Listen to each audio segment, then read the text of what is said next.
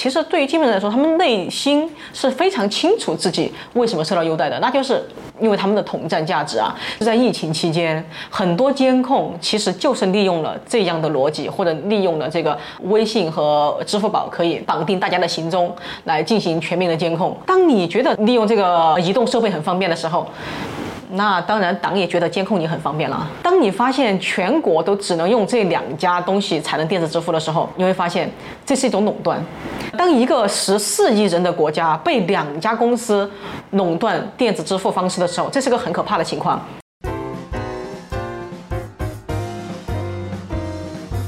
嗨，嗨大家好，欢迎大家来到这一期的《乱世佳人》，那我是上官乱。哎，没错，这一期只有我一个人，为什么呢？是因为我们第一次要来回答观众留言了。恰好最近大家对我们金门那一次的一系列的特辑反响非常的大，啊，我觉得当然也是关心呃整个台湾的命运啊。而且我经常说，嗯，金门其实就是一个很缩小版的台湾，虽然它夹在台湾海峡，但是它更像夹在中国和美国之间的台湾。当然，它永远是站在民。民的阵营，他站在民主阵营的同时呢，哎，他呢在现实中又不得不受到很多来自对岸的掣肘，这个是我们最初的一个印象。这个印象呢，其实呃正在慢慢的改观，因为大家也应该也可以看到，他们的面相其实蛮多的，并不是说金门就一定全都很难，嗯，或者金门就一定全部都很轻松。其实人是很复杂的，族群也很复杂，大家的想法也很复杂。就哪怕是一个我们觉得是很刻板的印象，它其实背后都一定有它的原因。这就是我们在金门获得的最大的呃。收获和意义，所以这个我很想分享给大家。后来我们就想出一个办法，也正好大家的回那个回复和互动也很踊跃嘛，我们就把其中一些很有意思的问题，或者是很有意思的留言挑出来。嗯，如果有一些疑问是我可以回答的，我就回答；如果我也回答不了的，就我们就。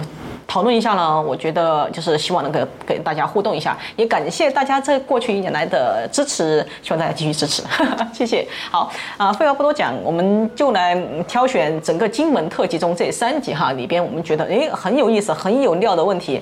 第一个问题：若中国基于邻居的立场意愿和金门互通民生需求，当然乐见其成，让金门人的生活更加便利。个人觉得最大的问题是中国的目的是什么？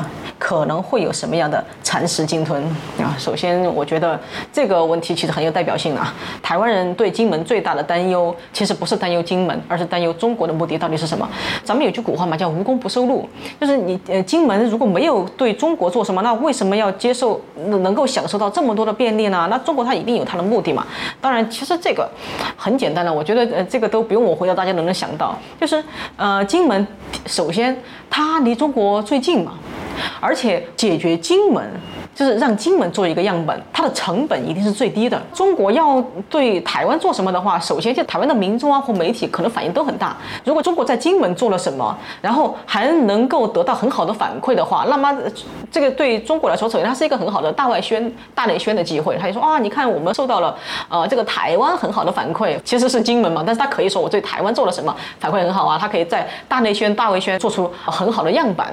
我就回来之后，我开始在呃。台台湾这边的图书馆看了很多关于金门的资料。二零一九年左右出版的一本书，它的标题叫《多重的边缘》，就是形容金门。我觉得这个形容其实非常的精准。对于台湾来说，它是第一线，同时它也是一个边缘；但是对于中国来说呢，它也是一个福建的边缘。对于金门人来说呢，金门人他们的个人的感受也一直都是边缘。虽然他们受到中国的优待，其实对于金门人来说，他们内心是非常清楚自己为什么受到优待。的，那就是因为他们的统战价值啊。然后蚕食鲸吞的话，呃，其实我们从战略上来讲，他要蚕食鲸吞的话，第一步蚕食的可能。反而不是金门，因为当时蒋介石他为什么会留住一个金门？那就是因为在蒋介石他当时还要反攻大陆嘛，他还觉得这整个海峡两岸都是中华民国的嘛，所以他不能只留下一个台湾，那么对他来说就是事实上的台独。蒋介石过不了自己自己这一关，他要留下金门，就是那么就是他所管控的辖区以内至少还有两个省啊，一个台湾省，一个福建省啊，这样就证明他还在某种名义上还管辖着。呃，这个中华民国的部分地区，这是他的想法嘛？所以呢，就是，而且这个某种程度上也是他和毛泽东之间的默契，就是他就觉得啊，就是台湾还没有独立嘛，因为至少大家还有交集，这个交集就是金门，所以呢，这个金门它是大家共同的交集，也是共同的边缘，所以呢，从呃这一点上，我就大概理解哦，就是金门的这种身份认同感。就不知道我表达的清不清楚？那好，那么这儿有一个我觉得非常值得谈的啊，网友说怎么没来谈谈福利呢？想看呐，哎，恰好啊，在金门陆生这一集出来之后，我收到一位另一位也是金门陆生给我发的私信，看到他的私信之后啊啊，我才真正的理解了这些金门陆生就是更全面的处境，尤其是大家经常说啊哦，就是那个第三位同学那位呃想在金门读博士的那位学生，他为什么会对金门这么有好感？然后呢，我在金门的时候呢，也经常听到人说，哦，金门人的幸福感很强，为什么呢？因为中国要讨好他们，然后金门本地呢也给他们很好很多的福利。很多人甚至说啊，就是为什么国民党的票数那么高，就是因为呃他们掌握很多资源，给金门人发福利。那么为什么这些陆生会来到金门这么一个偏的地方？甚至那个学生还觉得啊，都不如大陆的县城。对对啊，那么为什么会来到这个地方呢？原因啊，我才知道，我给大家念一下。非常感谢关注我们金门陆生，我们是被忽视的一群。据我所知，金大的硕士生陆生多数是。本校陆生身上来的，然后为什么呢？其中一个非常重要的诱因，那就是陆生有奖学金，就是金门大学啊给陆生非常丰厚的呃这个奖学金，比如投靠金门大学硕士可以获得学杂费、住宿费全免或半免的优惠。哇，我才知道原来就金门它真的是个福利岛哎，就不仅它本岛的民众可以享受各种福利，原来大陆过来的陆生在金门大学也。可以收到这种福利，而且是学杂费、住宿费全免或半免。我觉得这个挺厉害了。还有啊，除了刚才讲的这些学杂费啊、住宿费半免或者全免，然后如果第一志愿的话，还可以拿十万块的奖学金。而且金门县政府还会一视同仁的给所有的学生每年一万四千元的就学津贴和交通券。一视同仁就是说。但凡在金门大学上学的学生，不管是本地学生还是台湾去的，呃，台湾本岛的学生，还是陆生，每年都可以领到一万四千块。当然，这位陆生还讲了，呃，相较于台湾中央政府的三县六部歧视政策，我很感激金门县政府的一视同仁，这些都是好康。讲到这一点，就是我觉得。很很给我启发，就是我发现什么呢？就是我们要相信人性都是相通的，人性真的是相通的。就是你给他什么现实的好处，比如在在台湾有很多人会讲我是中间选民，或者说我是经济选民。所谓经济选民就是，那你给我什么好处，我再看看这个呃这个对我有没有好处，我再投你了。其实所有人都是这样的，对吧？那么对于陆生也是，这个陆生他为什么会认同金门？为什么认同台湾？那就是金门当地县政府会给他这么多的好处和优惠啊，就是可以。吸引到陆生啊，他不是靠，可能有的时候第一，他的呃，他的第一吸引力还可能还不是民主自由，像这这前面两个陆生，他都没去过台湾本岛，他可能也不是因为这些来的，但是呢，他会被这些很现实的这些优惠、这些好处所吸引过来。我觉得这个非常重要，非常非常重要，这是很现实的东西。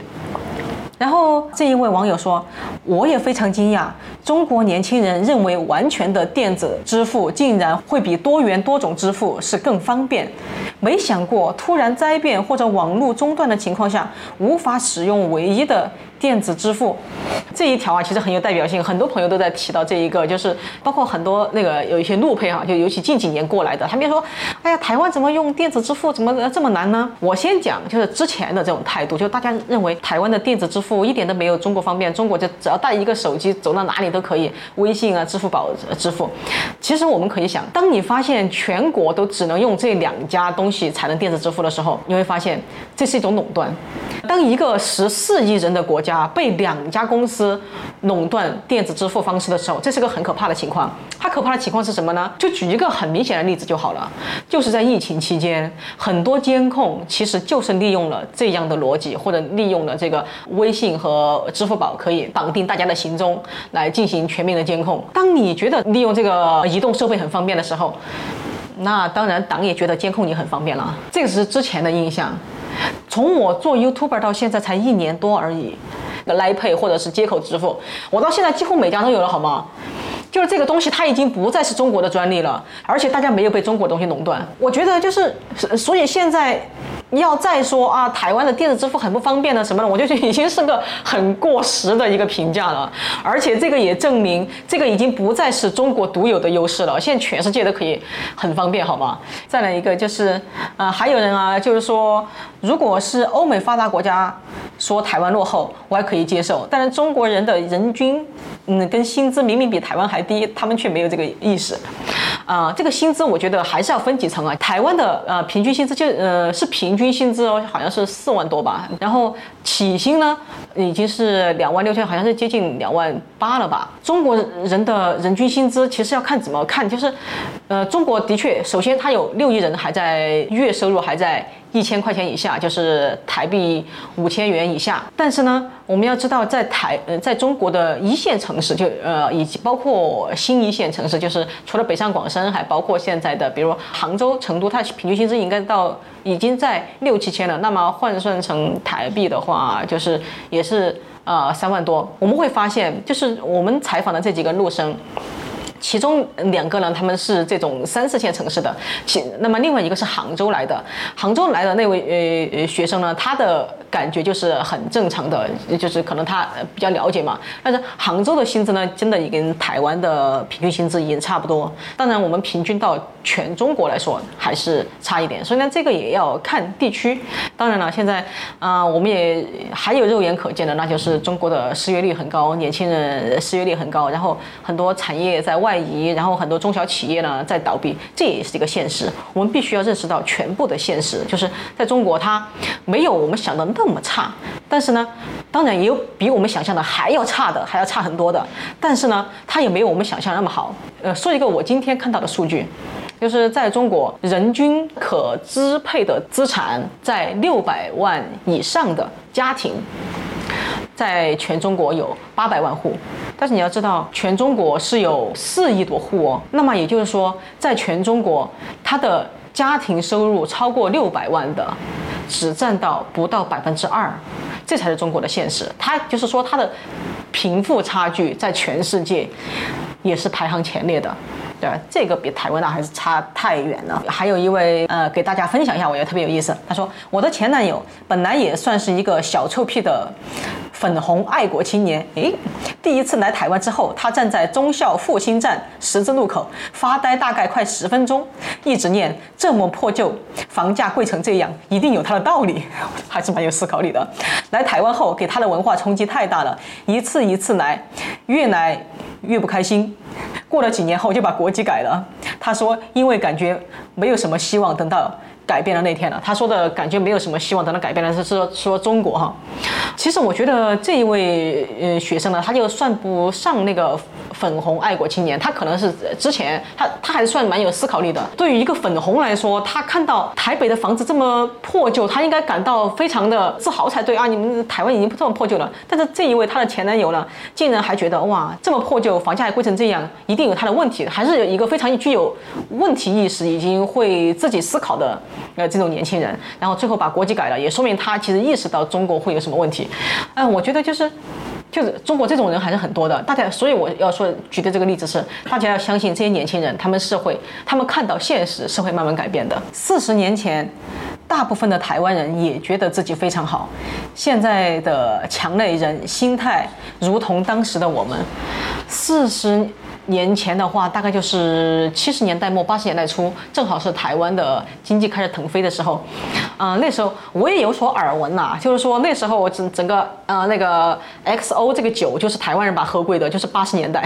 其实我发现全世界很多国家的人都经历过这个阶段，比如像在之前的日本人，日本人也是就是经济腾飞之后，也是在美国呃到处买房子，也觉得自己的呃非常的好。哎，最后一个给大家分享一下，我觉得他的总结其实我觉得非常的可客观。他说。前两位同学其实才来二十多天，大概只能走马观花，看表面功夫，思维方式很正常。如果要听到真实的声音，或许不露脸比较好，毕竟说多了、说过了，回到墙内可能会秋后算账，对这些同学也不好。啊，这一位网友呢，我其实我非常感谢他，他也说出了我的心声。那其实我们也就是会料想到，就是。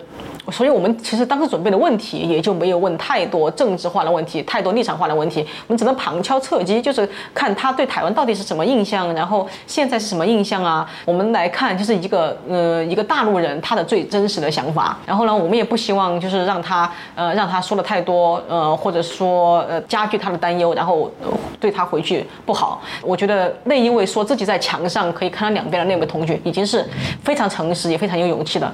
但是不管怎么样，我。都非常感谢这三位同学，他们敢于站出来，敢于真实的面对自己，没有太多的顾虑，肯跟我们讲这些东西，就是肯让大家看到呃陆生。的这一块，既有他们真实的想法，呃既有非常淳朴的想法，然后同时呢，他们也有愿意思考的，也有可以告诉我们台湾给他的这种改变的这种想法，我觉得已经非常的珍贵了。